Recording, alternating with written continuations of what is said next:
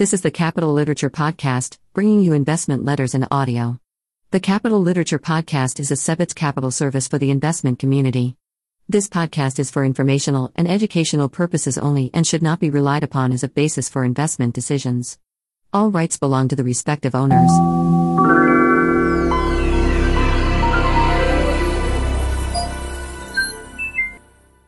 Ritchie Capital Group, First Quarter, 2022. Quote. Most of the time, the end of the world does not happen. End of quote. From Howard Marks, co founder of Oaktree Capital Management.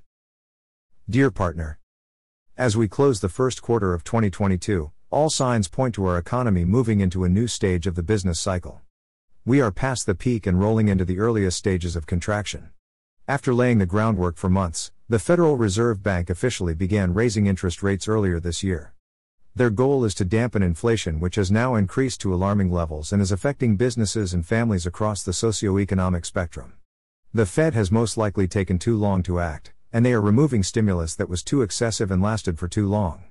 While the Fed's quick action likely saved our economy from the worst possible outcomes during the pandemic, we are now surrounded by inflation that is having real world impact. Consumers face double digit price increases on groceries, gas, electricity, and rent. This will likely continue as global supply chain challenges promise more shortages and higher prices well into the second half of the year. Housing markets are heated, and an entirely new market distraction entered the chat with Russia's invasion of Ukraine.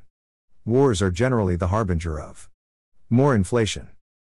The military's demand for goods is piled upon civilian demands, causing prices to rise further. Sanctions and embargoes disrupt supply chains. Governments finance wars by printing more money. Russia's invasion will keep inflation higher than it would have been and will directly impact the price of aluminum, oil, wheat, corn, and the entire food economy. The Federal Reserve was created to provide price stability for the U.S. by improving the flow of money and credit through the economy. Managing inflation is one of the Fed's primary goals. Given the pervasiveness of inflationary impact, they are already behind, and we may be. All portfolio and index returns mentioned are presented net of expenses and maximum management fees paid by any account within the composite. All performance is estimated pending year end performance audit. Completed audit numbers available upon request. Numbers are BarclayHedge Equity LS Index witnessing the beginning of a wage price spiral. A wage price spiral occurs when consumer prices rise and workers demand pay raises to keep up, or switch jobs to seek better pay. Employers then raise prices on goods and services to match rising costs. Eventually, wages and prices become trapped in a circular dance. We last saw this in the 1970s. Beyond wages and inflation, there are telltale signs indicating that we are in the middle of an economic bubble that is yet to be deflated. The excesses are there. Meme stock trading is back. Americans are quitting their jobs at the highest rate since 2000. Job quitters are highly confident they will find a safe landing spot or just content to do contract work that will earn them an easy six figure income. It's easier to feel wealthier when you don't have a monthly student loan payment. Worker shortages are abundant. Jobless claims are the lowest in 50 years. And the Federal Reserve Bank of Dallas is confident that the current housing market is a bubble. It's not 1999, but the radio is playing a familiar tune. The Fed is attempting to address the problem. My concern is that they are too focused on navigating a soft landing, the proverbial sweet spot where the Fed raises rates just enough to slow the economy without tipping the economy into a recession. But what if a recession is the cure? Curing an ailment typically requires treatment. And the treatment isn't always pleasant. Medicine tastes like medicine. Surgery involves discomfort, dislocation, and potentially extensive rehabilitation. But if all goes well, our bodies are better off than when we started. The problem with the soft landing approach is that once inflation grows and begins to impact consumer thinking, consumers expect prices to rise, it can burn out of control and lead to far worse outcomes in the form of hyperinflation seen in Germany, Zimbabwe, and Venezuela. The effects can linger for decades. The Federal Reserve is already behind. If they consistently raise interest rates at a 50 basis points pace at each successive meeting, the Fed won't reach their target rate until well into 2023. Instead of trying to slow inflation and potentially missing the mark, the answer may be for the Fed to hold a fire hose against it and stomp it out. And then the Fed can focus on reigniting the economy through various stimulus efforts. A recession is defined as two or more consecutive quarters of negative economic growth, typically measured using GDP, the value of all goods and services a country produces.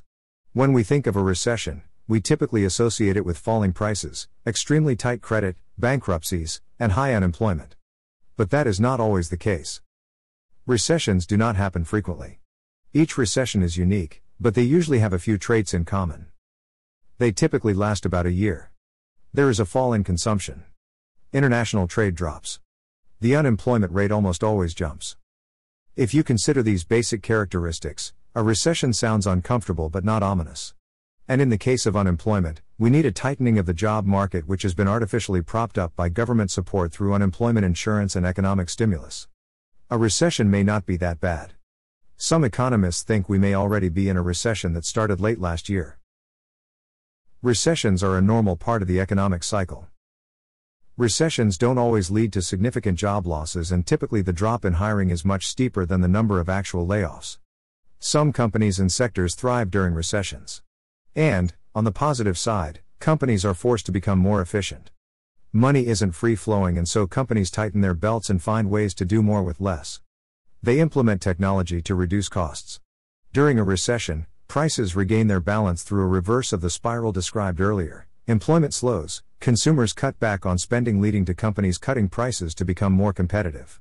As prices fall, consumers start to spend again. We then start our ascent out of the recession and flowers begin to bloom after the rain.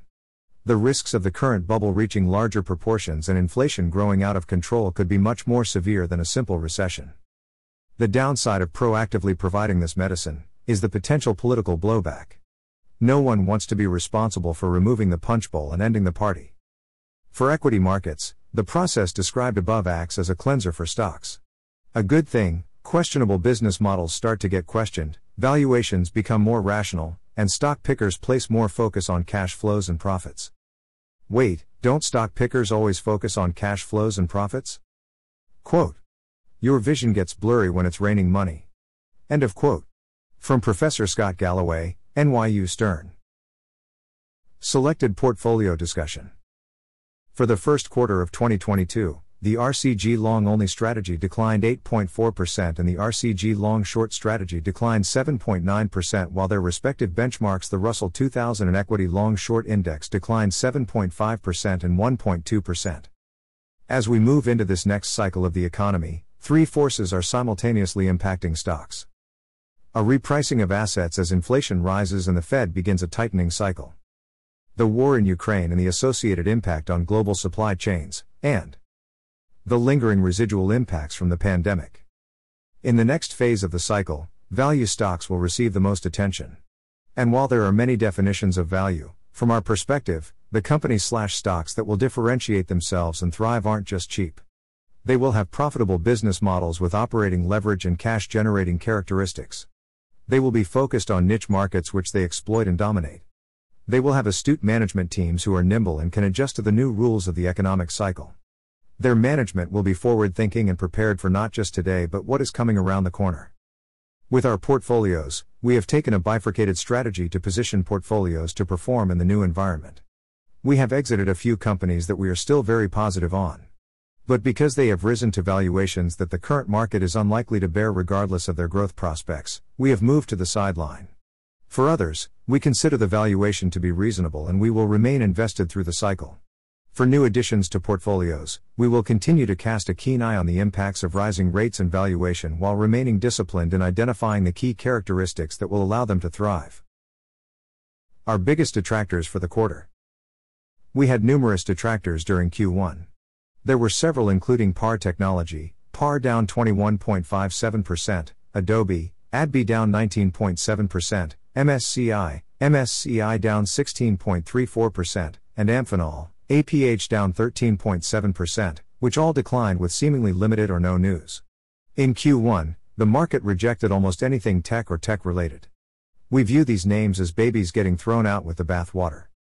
CoreCard, CCRD down 29.2%, Dash shares of the credit card processing software company declined some 20% after the release of a news article indicating that Apple, their largest customer, is looking to bring more financial services capabilities in house. Anytime a small company relies on a single customer for 30% or more of revenue, it can be of concern. This is especially warranted for a customer such as Apple, which has a history of developing technologies in house to replace outside vendors. What is notable in the report is that it does not mention credit cards, which is the service that CCRD provides.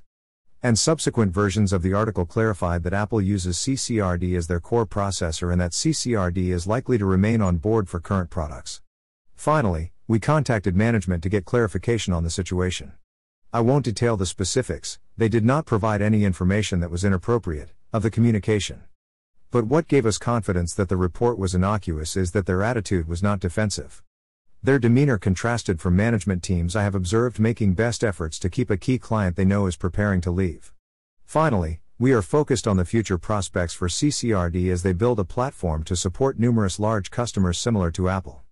CCRD continues to have more inbound interest than they can currently service. Our biggest contributors for the quarter. Nexstar Media Group, NXST up 24.8%, Dash the television broadcasting and digital media company surged during the quarter after presenting at an investor conference where management pointed to a strong 2022 for both political advertising and retransmission. They have exposure to more than 80% of markets with competitive midterm political races. NXST is developing new ad categories such as sports betting and they are focused on expanding digital ad revenue and providing digital solutions to local advertisers. Auto advertising will return in the fall as auto dealerships re enter the market to sell their replenished inventory. SolarEdge, Sedge up 14.66%. Dash SolarEdge has benefited from a market focus on alternative energy sources. The war in Ukraine and subsequent increase in oil prices have encouraged countries around the world to look to a future less reliant on oil. We recently published a write up on our investment thesis for the company. You can read it here on this linked page. Business updates. As planned, we made our first hire in Q1. John McHugh joined our team as a senior investment analyst. John has over 30 years of experience as an investor in the capital markets. He brings with him market expertise in the healthcare space as well as skills identifying and researching unique opportunities among smaller companies. He is a perfect fit for Ritchie Capital Group, and he hit the ground running. His presence is already allowing us to cover much more ground and go deeper with our investment research. Welcome aboard, John. We are still interviewing for our Director of Operations position and expect to have an announcement in our next letter. Despite our performance over the last few quarters, I remain very excited about the companies we have in our portfolio. There are so many that I look at and say, I wish we owned all of the company and not just a few shares. These are truly exceptional businesses with outstanding management teams. On occasion, the market can get overly negative, or overly enthusiastic, about a company. Our job is to focus on the underlying value of the business along with its future prospects and not be too distracted by the blinking red and green lights on the screen. Time is on our side. Thank you for your continued trust with your valuable assets. Kadir Ritchie, Principal. Ritchie Capital Group. It is a privilege to manage money for others.